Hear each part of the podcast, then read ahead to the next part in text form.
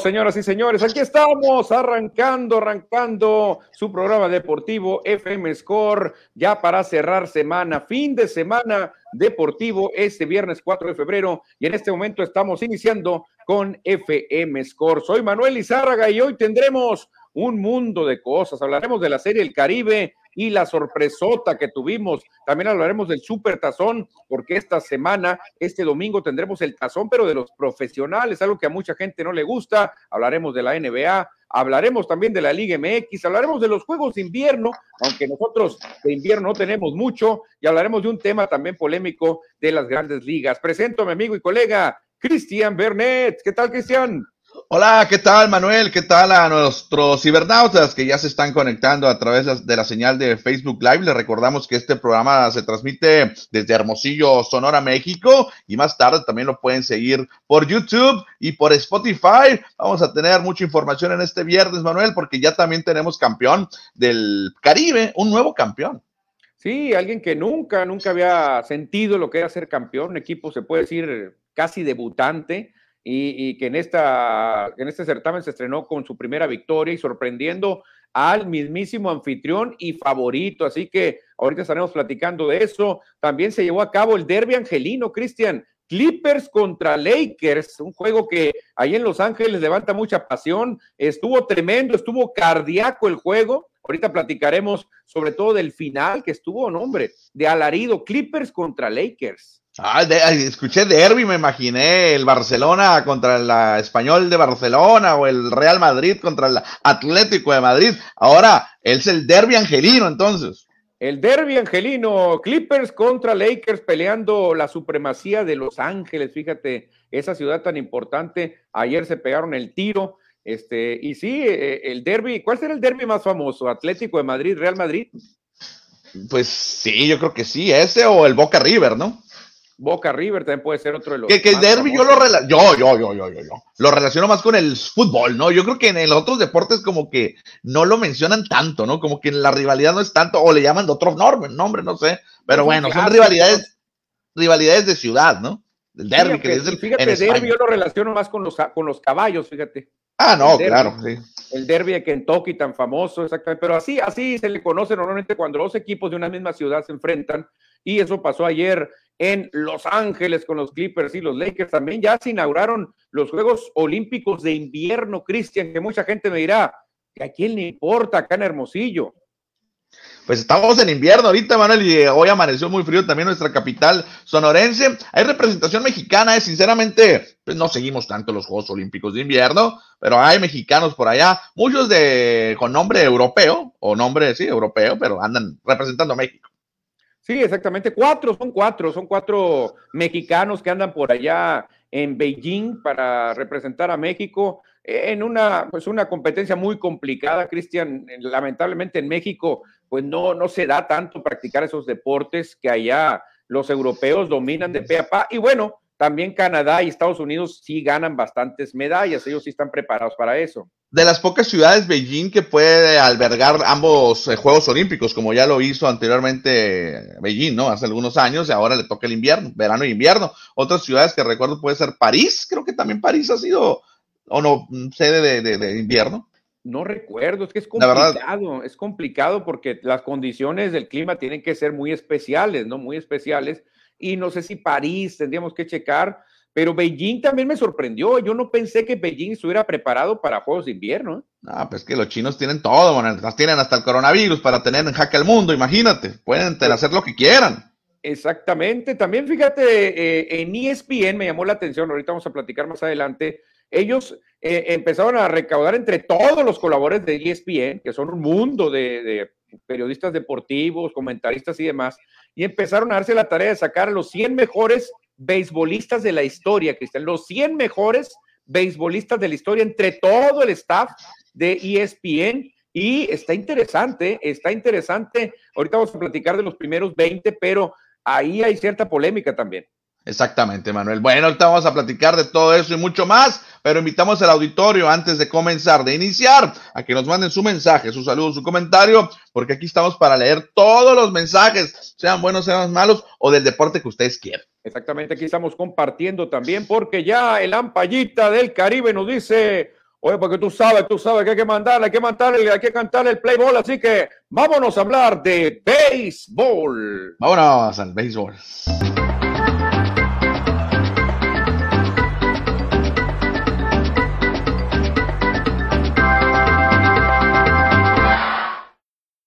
Ya estamos listos para hablar de béisbol y de una de las sorpresas más grandes en las series del Caribe. ¿Será la sorpresa más grande, Cristian, que tú recuerdes en la historia de las series del Caribe? Yo creo que sí, yo creo que sí. No ha sido tan amplia mi experiencia en series del Caribe, te soy muy sincero, pero de lo que hemos seguido en los últimos años y desde que vemos el béisbol del invierno, pues yo creo que sí. Barranquilla, bueno, Barranquilla, Colombia nunca había ganado ningún partido en series del Caribe obviamente no había ganado el campeonato y con esto que hacen los caimanes de Barranquilla, sí fue sorpresivo, hay que aceptarlo. En todo lo que tengo viendo yo, series del Caribe, para mí es la más grande sorpresa, ¿eh? Para mí es la más grande sorpresa. México también ganando en aquel 76, un sorpresón, no, no, no, no, tremendo. Aunque ya si tú ves el equipo de los naranjeros de Hermosillo, pues eran un trabuco, ¿no? Pero aquí, como estaban las condiciones, Cristian, enfrentándote al líder de victorias de campeonatos en la Serie del Caribe, en su estadio, con su gente.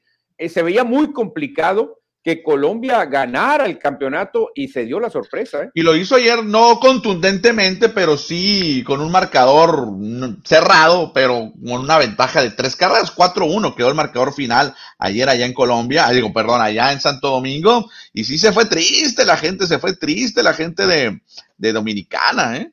Sí, fíjate, Cristian, porque mira, ellos pensaron que tal vez en la final se iban a medir a Venezuela de Kung Fu Panda y compañía, un equipazo, o a lo mejor al, equipo puertorriqueño, o tal vez a México. Dijeron, bueno, tal vez México, pues ya ves que nos tiraron un juegazo en el juego uno. Ellos decían, ok, y se puede perder, sí, puede haber a lo mejor un, un margen de error, pero nadie pensaba, Cristian, que llegaría Colombia a la final y que la ganaría. Era prácticamente impensable, por eso se le está llamando la más grande sorpresa en la historia de las grandes ligas, de la Serie del Caribe. Sí, por supuesto, con ese rally que se armó, un par de dobletes que conectaron para armar las dos primeras carreras y ya con eso fue suficiente para llevarse el triunfo por parte de los dominicanos. Reaccionó ahí Robinson Cano con una carrera remolcada, su octava del torneo, pero ya fue insuficiente para llevarse la victoria o poder remontar por parte de los gigantes del Cibao.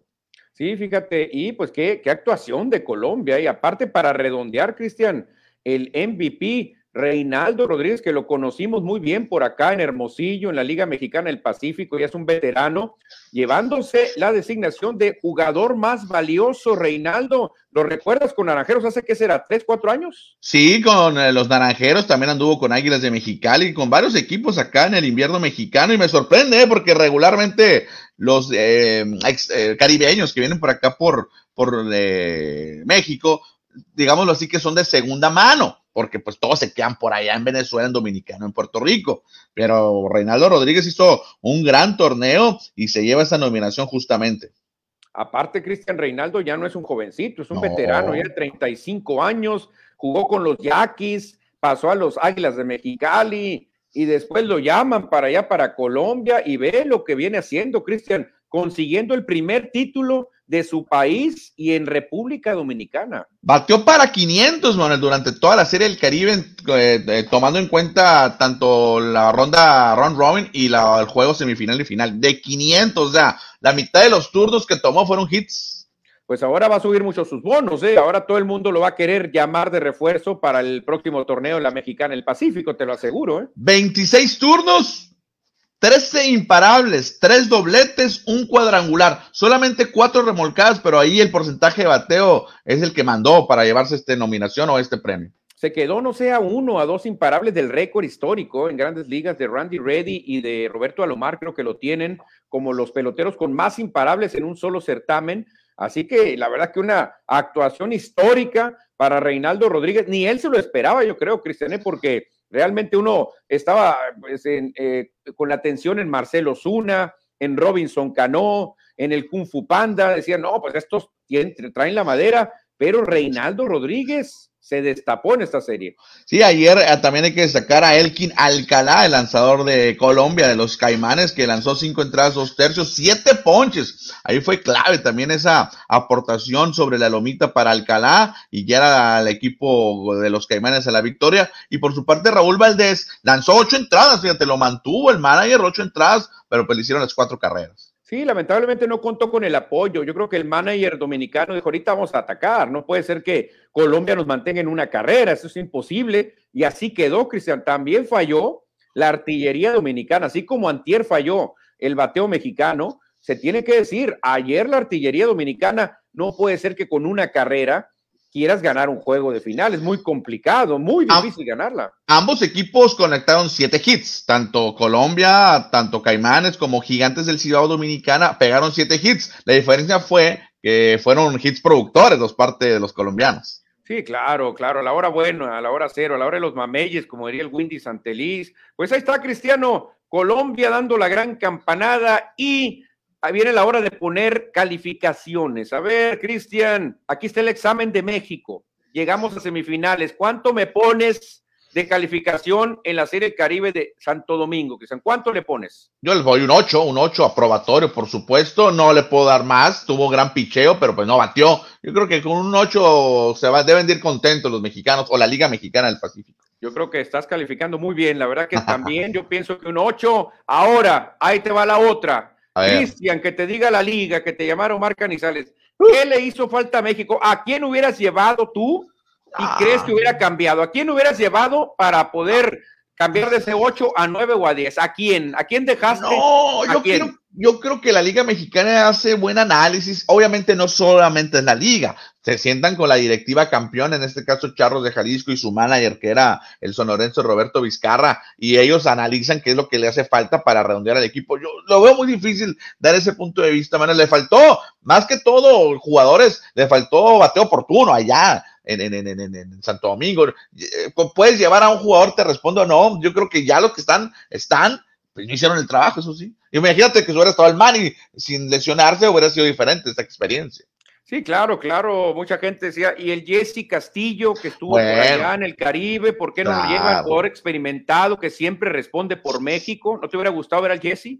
Ah, no, claro, Jesse Castillo cubriendo la primera base, bateador designado, y obviamente bateando a la zurda, pues haría diferente, pero pues ellos hicieron sus eh, cálculos y dijeron que no les hacía falta donde estaba Tirso Ornelas, el champion bat de la liga. Todo el mundo dice, oye, pues todo el mundo lleva el champion bat. ¿Dónde está Tirso? No sé si fue por permiso eh, o algo pudo haber pasado, porque seguro Tirso sí, sí hubiese querido jugar, ¿no? Ah, muy probablemente Tirso no por, por, por, sus compromisos que debe tener próximamente en las ligas menores. Si es que hay algo, porque está atorada la cosa en Estados Unidos, está atorada las grandes ligas. Sigue frenado todavía, aunque ya se ve un poquito la luz, pero tiene que haber más negociaciones todavía eh, también se extrañó mucho a Kyle Martin, también se extrañó mucho al campeón pitcher Elian Leiva, y, pero bueno, ya el hubiera no existe, Cristian. Yo creo que la selección se le puede dar la, la palomita de misión cumplida hasta un 8. Yo creo que hasta un 8 nomás. Coincidimos. El, el 9 hubiera sido si hubiera llegado a la final claro. y el 10 hubiera sido si la gana. Yo creo que así quedamos, ¿no? Coincidimos entonces que le damos un 8, faltó bateo oportuno, muy buen picheo, por supuesto, muy pocas carreras recibieron excepto en un partido, pero el resto se comportaron a la altura del equipo mexicano, el equipo de Charros de Jalisco. Exactamente, Cristiano. Si no Porque tenemos mensajes, a ver, mande. Algunos dicen que fue fracaso, yo creo que no, ¿verdad? No, no, no, hay muchos que sí son muy exigentes. Si no ganaste es fracaso. Entonces, ¿cuántos años lleva fracasando la selección nacional mexicana en los mundiales? ¿Cuántos? Toda la vida. Toda la vida, más de 100, más de 100 años lleva con fracaso. ¿Y qué hacemos? Hacemos una fiesta cuando México le gana o a Holanda o a Argentina, hacemos un fiestón. Si quieres comparar, por ejemplo, los Juegos Olímpicos de Benjamín Gil y la Serie del Caribe de Roberto Vizcarra, obviamente si hay un fracaso comparado uno con otro, ¿verdad? No, sí, a Benjamín Gil le fue mal, ¿eh? le fue muy mal. Bueno, no vamos a entrar en polémica, pero así fue, hay que aceptarlo. Exactamente, no sé si quieras abrir primera tanda de mensajes antes de pasar al siguiente tema. No, antes, antes Manuel, nada más darle el cerrojazo final, ya cerrar la página de este libro de la temporada 2021-2022 de la Liga Mexicana del Pacífico, ya concluye, ya tendremos noticias esporádicas de aquí a octubre, de cambios de managers, de contratación de managers, de ratificación de managers, que yo creo que es lo siguiente que habrá con Naranjeros de Hermosillo y con esto concluye el invierno del béisbol mexicano. Sí, exactamente, ya con la finalización de la Serie del Caribe estamos llegando pues a una pausa en el béisbol, nos volveremos a ver o hablar de béisbol ya cuando en grandes ligas se arreglen, supuestamente ya se tendrían que estar preparando lanzadores y receptores, pero todavía están en negociaciones, así que ya estaremos regresando a platicar de béisbol. No sé si tengas mensajes por ahí, Cristiano. Sí, por eso despedimos esta cortinilla, Manuel, de este 2022 o por lo menos de febrero 2022 la despedimos.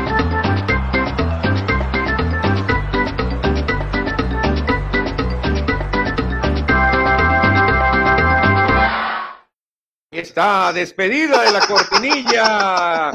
Arriba los naranjeros, arriba vamos los mayos, arriba Yaquis, vamos, ya se despide. Y Cristiano, ahora sí arrancamos con los comentarios del auditorio. ¿Quién empieza? Voy a leer varios mensajes de José Luis Munguía, Manuel, para irnos corridito en estos cuatro de él, para no eh, eh, entrarnos en tag team. Dice José Luis Munguía, buenas tardes, amigos. Llegando a la casa de los deportes, Score MX. Comparte, distribuye, comenta, reacciona. No cuesta nada, es gratis. Vamos haciendo crecer esta nación deportiva. Agradecemos a José Luis Munguía por eh, seguir a Score MX, por supuesto, y ayudarnos con este tipo de mensajes. Comparte a diestra y siniestra, como dijera Manuel. Claro, como los grandes pugilistas, a diestra y siniestra, presente el día de hoy en el line-up. Yo creo que José Luis es de los que tiene más asistencias en los últimos tres años, con los más asistencias que el Magic Johnson y que eh, John Stockton tiene. Dice José Luis Munguía, Jacobo y Abraham Sabludowski, ¿serán por los audífonos? ¿O será porque nos gusta mucho la canción? Que no te haga bobo, Jacobo. De Molotov. no, pues acá andamos con estos audífonos para que se escuche mejor. Hoy en la gloriosa Valderrama amanecimos a un grado. Sí, hacía mucho frío. Yo me quedé pegado a las cobijas, tengo que aceptarlo. Un gradito nomás, increíble. No estamos acostumbrados a esa temperatura. Francisco Cortés Vargas. Buenas tardes, jóvenes. Salud, salud, mi querido Francisco Cortés. Ah, yo creo que Francisco Cortés en Nogales hacía más frío que Hermosillo. No, aquí, aquí estábamos a uno, ya estaban bajo cero. Dice saludos a todos. Ahorita que nos comente cómo anda el clima, ¿eh? Francisco Antonio Rodríguez dice saludos a todos. Y Edward Solar, tu amigo Raider, ¿qué dice, Manuel?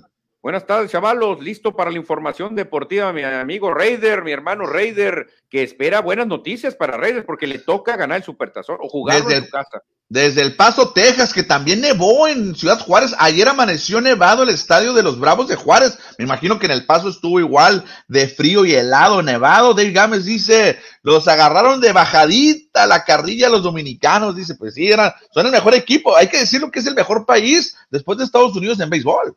Sí, fácilmente. Bueno, Japón le puede pelear, pero no, le, no, no, no creo. Creo que Dominicana es el segundo. Chino González Buenas amigos, ¿qué les dije? Se acaban las maldiciones en estos tiempos. Campeón Colombia. Y les dije, si Marrones ganaría excelente narración a gracias, sino quiere decir, Cristian, no me estoy adelantando, pero según le entiendo a lo que nos dice Chino en su lenguaje, rompen las maldiciones. Creo que los bengalíes de Cincinnati, de acuerdo a Chino, estarían ganando el supertazón, ¿eh? Cuidado con esto que dice Chino González. Bueno, los Rams también eh, han perdido dos Super Bowl consecutivos, no ganan desde el 2000 desde el 99, también tienen buen rato sin ganar, ¿eh? Sí, pero ya ganaron, ya ganaron. En cambio, Bengalíes nunca ha ganado. Yo creo que a eso se refiere Chino González. Dice, hay que reconocer al pitcher de Dominicana, muy bueno. Estábamos a un hit del empate, nos dice Dave Gámez respecto al equipo mexicano. No, sí, la verdad que sí, hay que reconocerlo, se me fue el sonido, pero el pitcher muy bueno, ¿eh? muy bueno. Estaba muy cerca la cosa. Buenas tardes, dice Nacho Núñez. Para mí fue mediocre la participación de Charros de Jalisco. O sea, Nacho le hubiera dado que un 5, un 6, yo creo, ¿no? Sí, reprobado. Bueno, tuvo récord de 3 ganados, 3 perdidos, ¿no? Marca de 500. 3-2 en, en Ron Robin y la derrota en, en, semifinales, 3 ganados, 3 perdidos. Ándale, está exactamente. ¿Quién más se reporta, Chino? ¿Quién, Cristian? Dice Chino González, ¿y cómo viene el fracaso de mis merengues? O sea, el Real Madrid, qué pena, ya estábamos festejando el triplete y tómala, saluda Cananea que estuvo con sensación térmica de menos nueve. Yo por eso traigo gorrito adentro de mi casa, hace mucho frío. Vi que una fuente se congeló ahí en Cananea, la fuente principal ahí de la plaza se quedó congelada, ¿eh? quiere decir que el frío estuvo durísimo, como dice Chino González. ¿Quién más se? Pasamos a hablar al siguiente tema. Vámonos al siguiente tema, Manuel, que son los emparrillados. Vámonos a las five.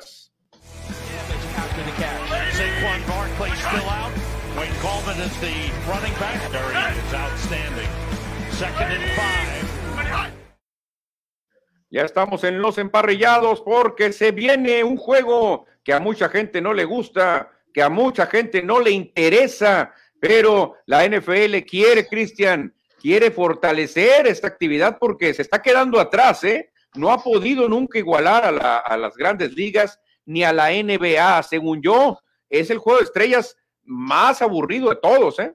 Sí, junto con el de la NBA son los más aburridos, el juego en sí, pero a mí me gustó mucho tiempo. Sinceramente no tengo mucho, no tengo ningún comentario para el Pro Bowl de este año, sinceramente. ¿eh? Eh, voy a hablar del Pro Bowl en general. Hubo una época, hace algunos años, que también hacían las competencias como la NBA de habilidades. Iban los mejores mariscales de campo que obviamente no estaban en el Super Bowl, iban los, los buenos, los estrellas, y hacían competencias de pases, de distancias, de puntos. Eso llamaba mucho la atención, pero lo dejaron de hacer. Yo creo que no sé si por la misma apatía de los jugadores. Sí, pero creo que no le metían tanta creatividad, Cristian. Yo vi uno que están mm, promocionando ahí, recordando en redes, donde vas ahí corriendo, va el coreback entre unos monitos, y luego ya cuando va, va, a llegar a una línea tiene que tirar el balón a una rueda. O sea, la verdad que muy poca creatividad lo que metía la NFL, lo tiran un balón muy alto y atraparlo con una mano, los receptores como que les faltó más creatividad, Cristian, y no pegó, pero lo que sí no tolera la NFL es que sean la mejor liga del mundo y que no tengan un buen juego de estrellas. Eso es lo que le critica mucho y por eso dijeron, vámonos a Las Vegas y vamos a empezar a ver qué hacemos. Ya empezaron con pruebas de velocidad, eh, eh, descubriendo el, el más veloz de toda la NFL y cosas así. Van a tratar de innovar a ver si prende algo. Lo que pasa también, Manuel, la larga temporada de, la NFL, muchos jugadores están lesionados, muchos jugadores ya quieren terminar e irse a descansar a sus casas, el frío también pega en algunas partes de Estados Unidos y todos esos temas, jugadores que quedan desmotivados por ser eliminados en playoff, todo eso va mermando para que el juego, el Pro Bowl, pues no sea tan atractivo. Yo digo. aparte, aparte, Cristian, este, hay reglas diferentes en el Pro Bowl, ya en el juego no hay cargas, eh, no hay tanto golpeo, es más así, más relajado, pues, más relajado. Y por eso la Una cascarita. sí, la gente dice, no, pues no va a haber nada, no va a haber casi capturas, no va a haber esto, es más cotorreo y por eso no ha aprendido. Por eso creo que no ha aprendido tanto que le ha movido, ¿no? La NFL, cuando empezamos a ver nosotros el, el americano, el Pro Bowl se hacía en Hawái, en Honolulu, ¿te recuerdas? Sí, claro, claro que lo recuerdo. Después lo, para todos. Después lo movieron una semana antes en la sede donde era el Super Bowl. Y ahora.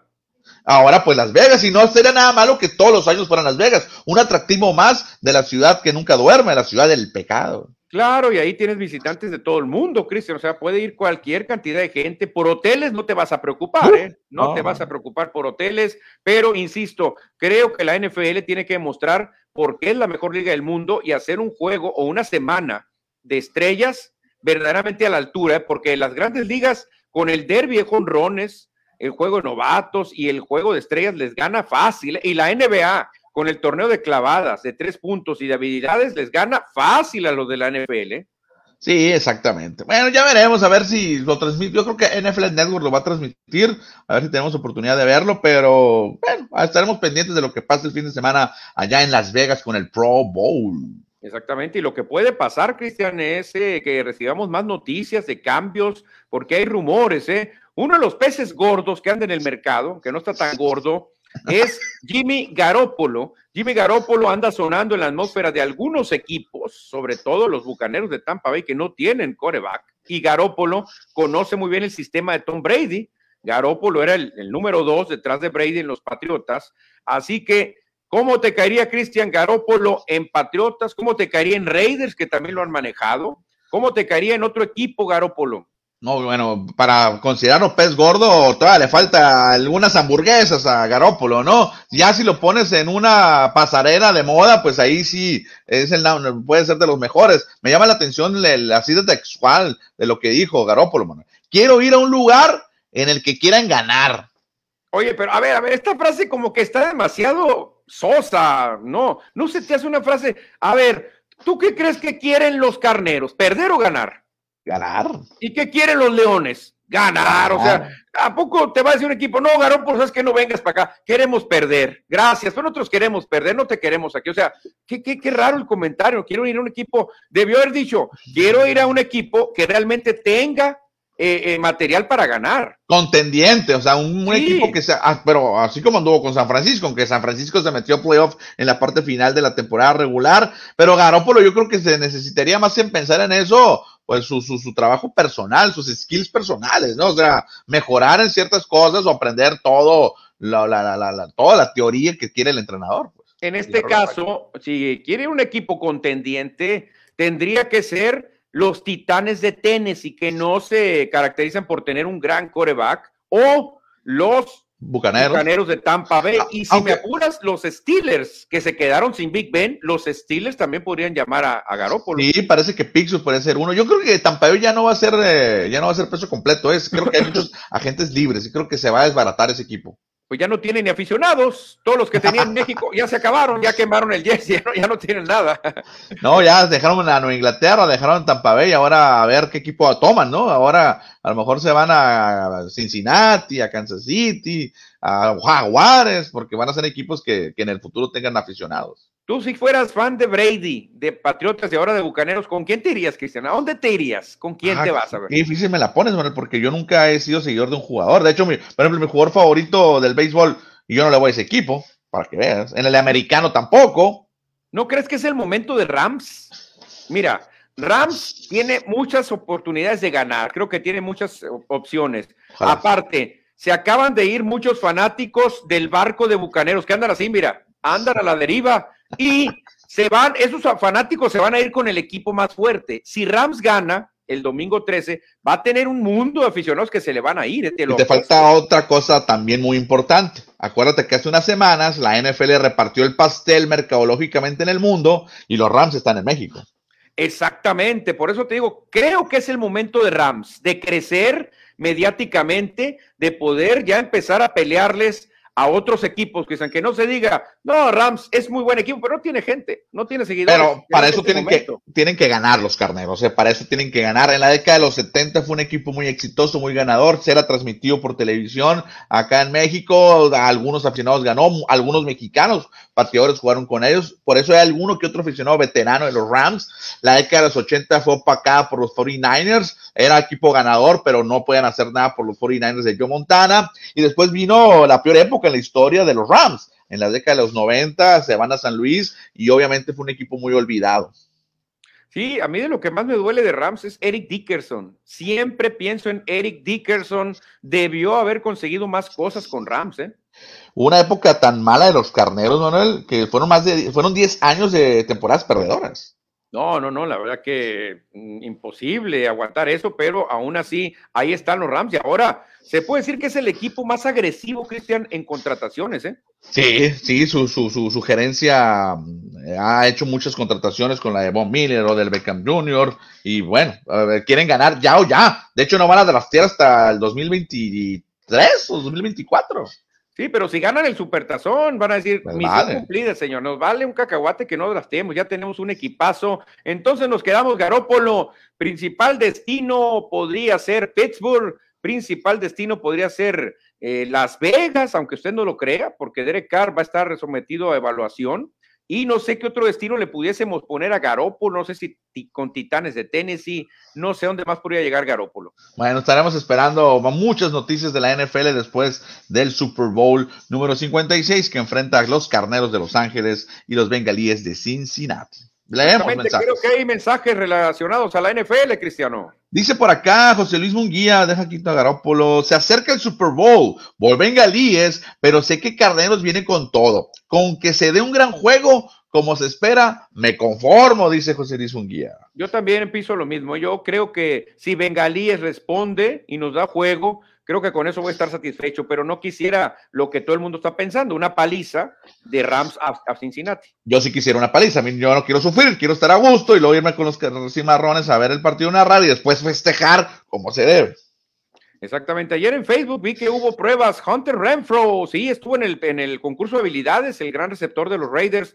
Hunter Renfro, el cazador, y le fue bien a Hunter Renfro. Dice que también participó Danger Wilson, también estuvo participando, nos dice Edward Solar. Sí, exactamente. Que lo hagan en el Azteca sería un éxito el Pro Bowl. Imagínate, Cristian, en el Azteca. Sería, sí puede ser, digo, a mí no me llamará la atención. Parece que suena otro partido de NFL en México, eh, próximamente lo dicen que lo van a anunciar.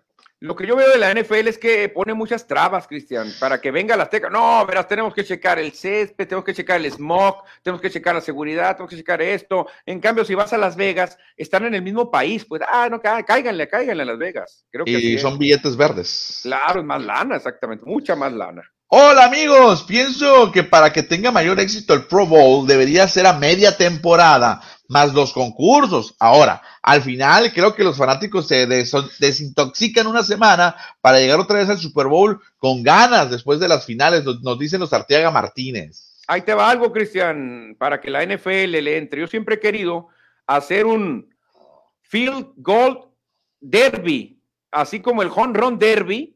Este será 10 patadas de gol de campo y a ver quién mete más desde la yarda 45. Sería bueno ese, ese, ese, concurso de, pateadores, ¿eh? Así es como parecido al, al home derby o al tiros de tres. Es lo mismo, es habilidades para poder meter el balón por una parte, por una portería. Y en, diferentes posiciones, a lo mejor, bueno, este sería como el rugby, pero tienes que ser en, la zona de, de, pateo, pero sí de diferentes yardas, ¿por qué no? O poner, o poner en, en, los postes algunos eh, eh, puntos, ¿no? Tienes que colocarlo aquí, como en el fútbol, una portería de fútbol, poner 10 puntos aquí, 5 puntos acá, a ver si latinas en los postes del América. Claro, hay que ser un poco creativos, no se necesita tanto, hombre. Imagínate, con eso le da chamba a los pateadores para que estén en el show, exactamente, y decir, órale, tremendo. Pero algo le ha pasado a la NFL, Cristian, se han quedado dormiditos. Yo digo que es la apatía de los jugadores, y lo que dice aquí los, nuestro amigo Los Artega Martí es muy difícil hacer la media temporada, es muy complicado, imposible.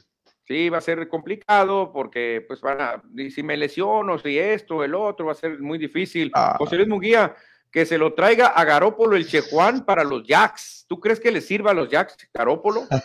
Puede ser. Dickerson también lució con los Colts de Indianapolis, nos dice por acá. Sí, también, también. Yo creo que se cansó de estar en Rams y se fue a Colts.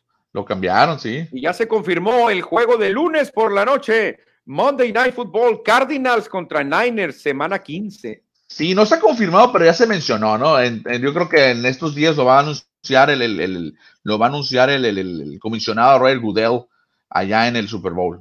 Buen juego, ¿eh? muy buen juego. Cardinals, obviamente por jugar en Arizona, tiene mucho seguidor mexicano, latino, hispano y Niners ni se diga. Sí, luego ahora que acaban de tener una gran temporada los 49ers. Exactamente, que se no exactamente. Así que dejamos a un ladito los emparrillados, porque rápido hay que irnos a las duelas de la NBA.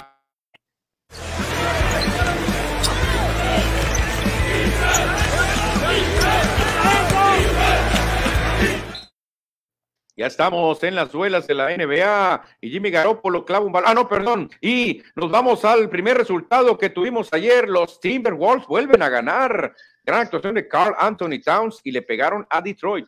Por otra parte, los Toros de Chicago perdieron en calidad de visitantes contra los Raptors de Toronto allá en Canadá. Ahí lució Fred Van Vliet con 21, Van perdón, con 21 puntos, 4 rebotes y 9 asistencias. Van Exactamente. También hay que hablar de otro juego es el del calor de Miami que derrotó a los decaídos Spurs de San Antonio 112-95. En un duelo californiano en Oakland, los guerreros de Golden State se impusieron a los Reyes de Sacramento, eso no es novedad, donde lució Clay Thompson, ¿eh? 23 puntos, 5 tablas, 7 asistencias y 7 triples. Buena actuación para Clay Thompson.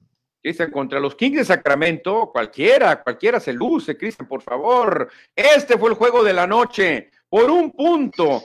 Lakers cayeron 110-111 ante los Clippers, Cristian. La última jugada la tuvo Lakers, un balón que fue manejado toda la cancha por Anthony Davis, se cuela y adentro del área chica se eleva, la deja sobre el aro, el balón entra y se salió, Cristian, y se acabó el encuentro emocionante Parecía una final que están ahí en Los Ángeles, ¿eh? Sí, 111, 110 solamente fue un punto la diferencia. Estaban jugando como locales administrativamente los Clippers y por eso, por eso se salió la pelota, porque la pelota le infló un Clipper. Y si hubiera ganado Lakers, hubiera empatado a Clippers, Cristian. Clippers tiene 27-27 y Lakers cae a 25-28.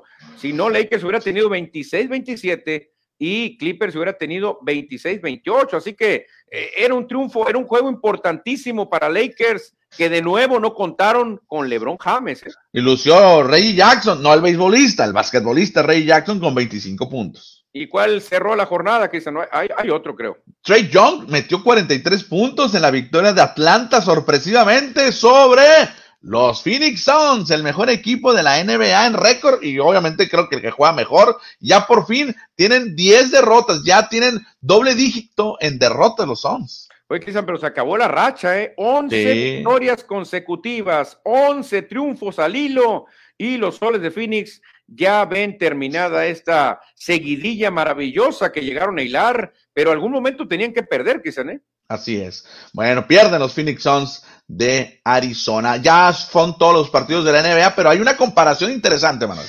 Sí, fíjate, hoy se está manejando mucho en redes sociales que en este momento Kobe Bryant y LeBron James, eh, es, eh, LeBron James más que nada está cumpliendo su juego 1346, exactamente los juegos que tuvo Kobe Bryant. Y empezaron a hacer la comparación porque mucha gente dice, el mejor después de Jordan es Kobe, no, el mejor después de Jordan es LeBron. Y aquí tenemos los números, Cristian. ¿Qué nos arrojan los números después de 1346 juegos? Oye, impresionante, ¿eh? O sea, aquí es lo, mejor que puedes comparar a dos jugadores, la misma cantidad de partidos, y es monstrual o monstruoso la, la, la diferencia que tiene LeBron sobre Kobe. Le lleva casi tres mil puntos, Cristian, casi tres mil puntos de diferencia. Más de tres mil asistencias. Más de tres mil rebotes. no, no, no. En, robos están más parejos, son 200 la diferencia aproximadamente. Pero gana también Lebron. Y en bloqueos le lleva cerca de 400 bloqueos de diferencia a Lebron a Kobe. O sea, lo supera. En lo único que no lo supera es en anillos de campeonato. Ahí nomás, ¿no? ¿eh? Muy importante todo lo que hizo Kobe Bryant con los Lakers. Y eso sí, Kobe siempre jugando para una, ah, para una franquicia, para un equipo.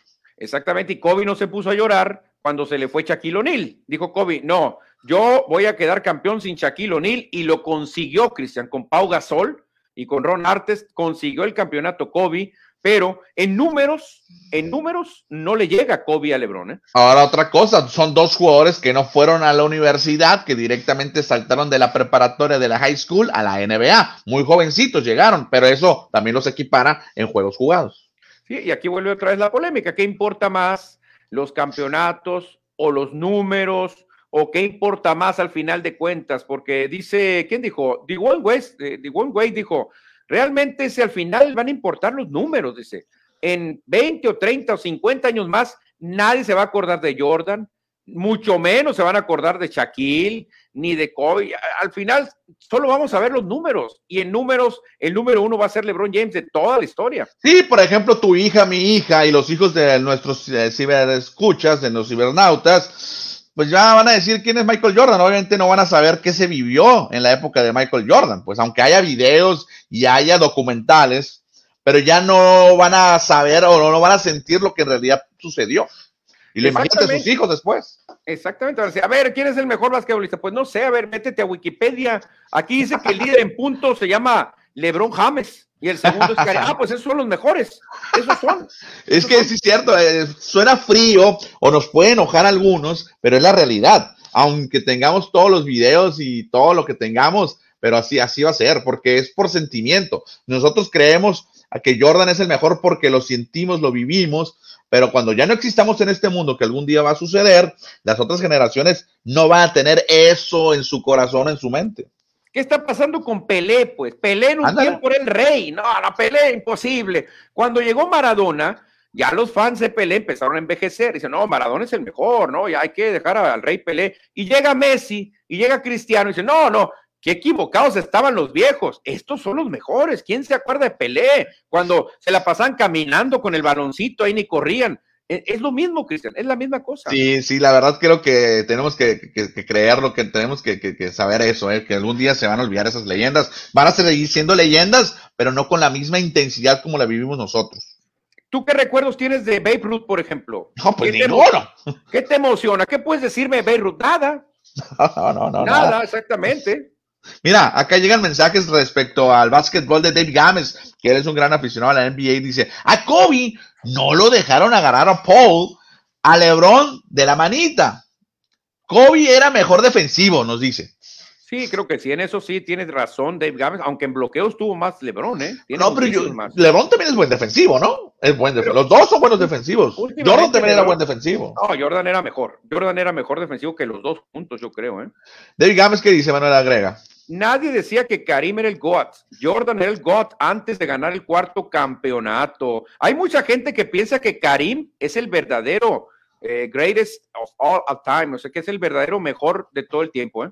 Bueno, pues sí, siempre va la polémica. Dave Games es gran aficionado de Jordan y obviamente pues se le respeta que para él es el número uno Jordan y para muchos, ¿no? Will Chamberlain también sale a la plática. ¿eh? Will Chamberlain, mucha gente lo menciona como el verdadero más grande de todos los tiempos, claro, antes de que cambiaran la regla. Sí, sí, sí, claro, claro.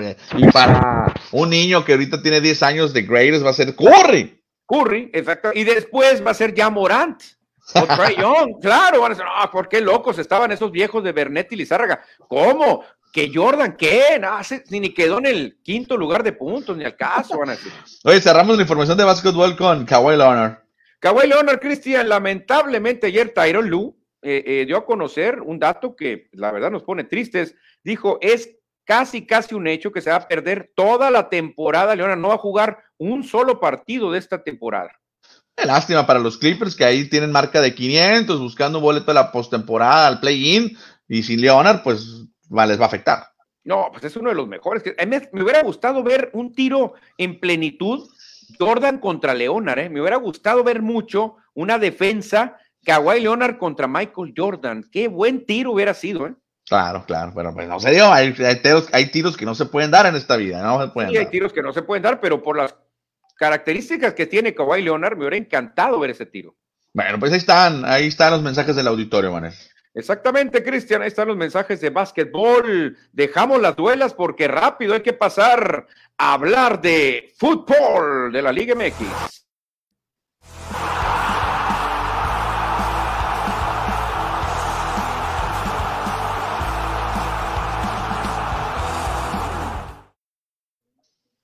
Y estamos en el terreno de juego, la cancha arde porque mañana, mañana ya se olvidan de la selección nacional y abren fuego de nuevo en la Liga MX. Necaxa Pachuca las cuatro, Cristian, tres juegos para mañana sábado. Sí, regresa la actividad de la Liga MX después del descanso por la eliminatoria de la CONCACAF. Son tres partidos, ya mencionas el primero. Este horario son de Sonora a las seis de la tarde. El América estará recibiendo al Atlético San Luis en otro encuentro. Y a las 8 cerraremos la jornada sabatina con el Tijuana contra Pumas. Se antoja muy buen duelo, ¿eh? Tijuana-Pumas. Muy buen duelo. Y queda pospuesto el juego Juárez contra Chivas porque creo que hay problemitas de COVID en, los equipos, ¿no? Por no, fue por lo que. Por la nieve. Por la, nieve, Cristian. Por la nieve, por el clima. Juárez sí hizo lo que no hizo Estados Unidos en la eliminatoria. Juárez dijo: ¿saben qué, señores? Será imposible. Por el clima va a estar peor este sábado, así que de una vez por todas posponemos el juego para que podamos tener un buen espectáculo, dijeron. Bueno, entonces por el frío, por la nevada que cayó allá en el norte de Chihuahua, no se lleva a cabo el, partido. Y para el domingo 6 de febrero también habrá tres partidos. Arrancamos con el Gallos Blancos contra el Puebla. Qué partidazo, ¿no? Tres de la tarde. No, creas que es el mejor. Atlas Santos, pues más o menos, más o Los menos. hermanitos, son, son hermanitos. Sí, puede tener buen juego Atlas Santos a las 5. ¿Y quién cierra, Cristiano? Los Tigres del Piojo contra los Bravucones de Mazatlán a las 7 de la tarde allá en Monterrey. Y habrá, habrá fútbol hasta el lunes, ¿eh? esto lo platicaremos ya la próxima semana, pero será León contra Cruz Azul. El lunes, que es festivo el lunes para México, ¿no? Para los que, algunos que, que, tienen esas, esas eh, ¿cómo se dice? Prestaciones. Sí, no, no, no habrá clases, y en muchas empresas no habrá trabajo. En la mayoría de las empresas no habrá trabajo porque se recorre el día y el lunes no habrá trabajo. Que muchos andan en, aguitados, no enojados, andan aguitados porque normalmente este fin de semana el Super Bowl y el lunes no se trabajaba. O sea que podías ponerte una buena fiesta el domingo de Super Bowl. Ahora, nada, no se puede. No, no, no, ahora va a haber un broncone porque normalmente el lunes pues lo aprovechas para recuperarte de la, de la buena guarapeta, pero ahora sí vas a tener que hablar al trabajo y pedir que te disculpen o algo porque va a haber muchas faltas en el trabajo. O pedir vacaciones. O pedir vacaciones, exactamente. Y en el fútbol de la Liga Expansión, recordamos que Cimarrones tendrá descanso esta próxima semana y el próximo domingo, el 13, regresa a las hostilidades cimarrones contra Leones Negros de la Universidad de Guadalajara. Sí, sí, escucharon bien. El mismo día del Super Bowl van a, ver, van a jugar los cimarrones en Hermosillo. Exactamente, fíjate qué combinación, cimarrones y fútbol americano super tazón. Y ya para cerrar, Cristian, hay que hablar de lo que se dio hace unas horas por allá en Beijing, por allá en China, la inauguración de los Juegos Olímpicos de Invierno. Sí, Manuel, la primera ocasión en la historia de los Juegos Olímpicos modernos que la, una misma, que una ciudad alberga o es sede oficial de los Juegos Olímpicos de verano y los Olímpicos de invierno, Beijing, los chinos. Exactamente, los chinos que la verdad que se la saben de todas, todas, Cristian, muy bien. Estuve viendo fotos, maravilloso todo lo que propusieron, como siempre, los chinos dando un espectáculo. Ni modo que no tengan tecnología, no, hombre, les sobra. No, ni modo, sí, no, claro, sí, es muy avanzada la tecnología china y tenemos participación mexicana por allá. Sí, fíjate, hay participación mexicana, poca, hay que decirlo, ¿eh? Hay que decir lo que es eh, poca, poca la participación mexicana. Sara Schlepper, de los Schlepper de la, de la metalera, que son esa, esa familia famosa, Sara Schlepper, estará en esquí alpino, Cristian. Donovan Carrillo estará en patinaje artístico. Otro, Rodolfo Dixon, de los Dixon del mariachi, el mariachi alto, estará en esquí alpino. Y Jonathan Soto estará en esquí de fondo. Esos son los cuatro eh, representantes mexicanos. Bueno, por lo menos dos tienen apellido español, de origen español. Sí, sí, pero eh, ¿a poco no conoces a los Schlepper de allá de la metalera, Cristian? Me acuerdo que antes iba, no sé, en, esquí, en, en, los 90, 80, 90, finales 80, principios 90, iba un, un, un, uno de un alemán con apellido alemán, austriaco, no sé qué era, ni hablaba español, creo, y representaba a México. Sí, representando a México, pero pues obviamente aprovechan, pues, ¿no? Porque con su país nunca iban a tener opción de representar a. Estilo Funes Mori. Ándale, estilo Funes Mori, pero aquí en México, como no hay competidores, pues dicen, aquí me cuelo. Oye, qué fregona está la chamarra, eh. Me gustó mucho la blanca con la calavera.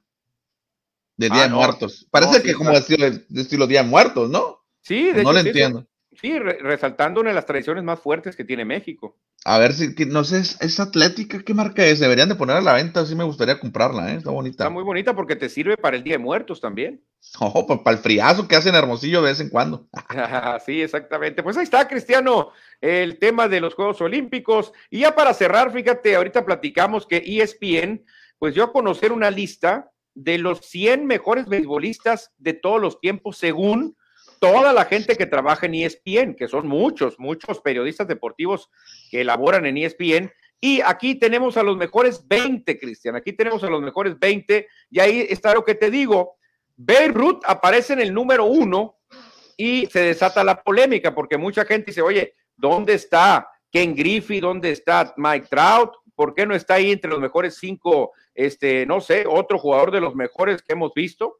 Y Beirut eh, se pone en el número uno. De hecho, los primeros siete jugadores son de la vieja guardia, eh, unos más que otros, pero sí son de otro tipo de béisbol. El primero que aparece en esa lista es Barry Bonds y no está en el Salón de la Fama y aparece en el número ocho. Y fuera de Bonds sigue la vieja guardia, Walter Johnson, Stan Musial, o sea, en los primeros diez se coló Barry Bonds. Oye, y me llama la atención en esta lista que lanzan que el primer pitcher, bueno, el segundo pitcher, es que Walter Johnson yo no lo contaría a Walter Johnson, es que es otro béisbol ese.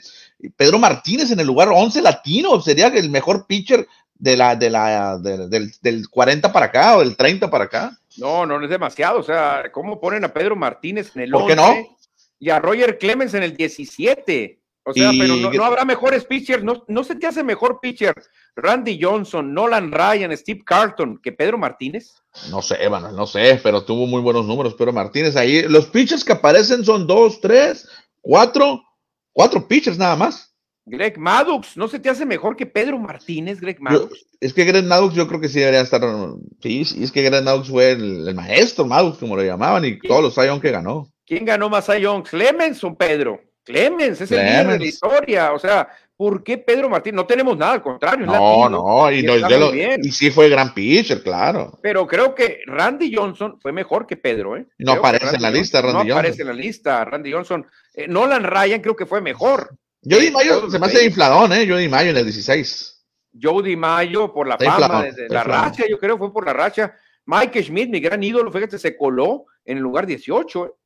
Sí, a mí no me gusta. Eh, el único que no pondría ahí es, es Onus Wagner, no sé, es muy famoso y todo, muy popular, pero tampoco crees otro. Mira, Walter Johnson, Baby Ruth, Onus Wagner y mm, ellos tres es otro béisbol. Los demás ya es más moderno. Sí, pero es muy difícil. Muchos periodistas que dieron su voto tienen 30 años, Cristian. ¿Tú crees que vieron jugar a Babe Ruth?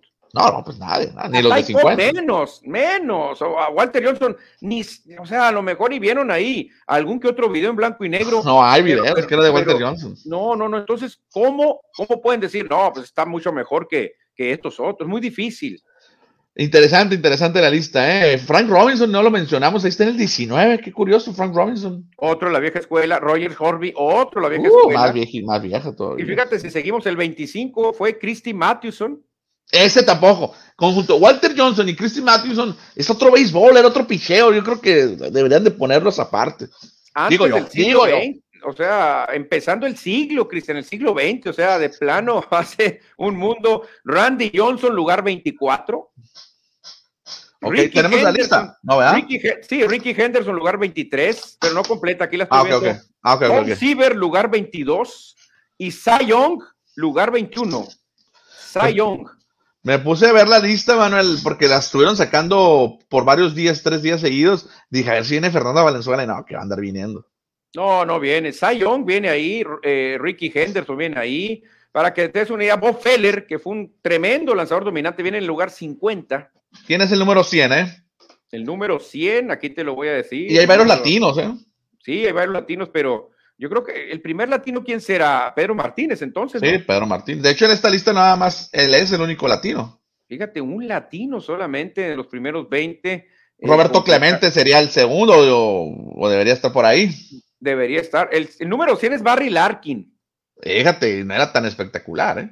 no, 99, Phil Nicro, el nudillero que pues, era bueno, pero Jim Tommy 98, Adrián Beltré, un latino 97, Charlie Geringer 96, Duke Snyder, Bryce Harper 94, John Smoltz, ¿no? Roy Halladay 97, está Roy Halladay y no está Fernando, ¿eh?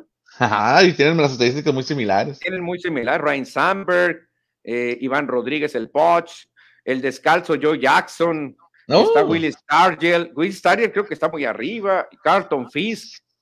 No, no, no, es una lista. Roberto Alomar, fíjate que está en el Salón de la Fama, lo metieron al 86.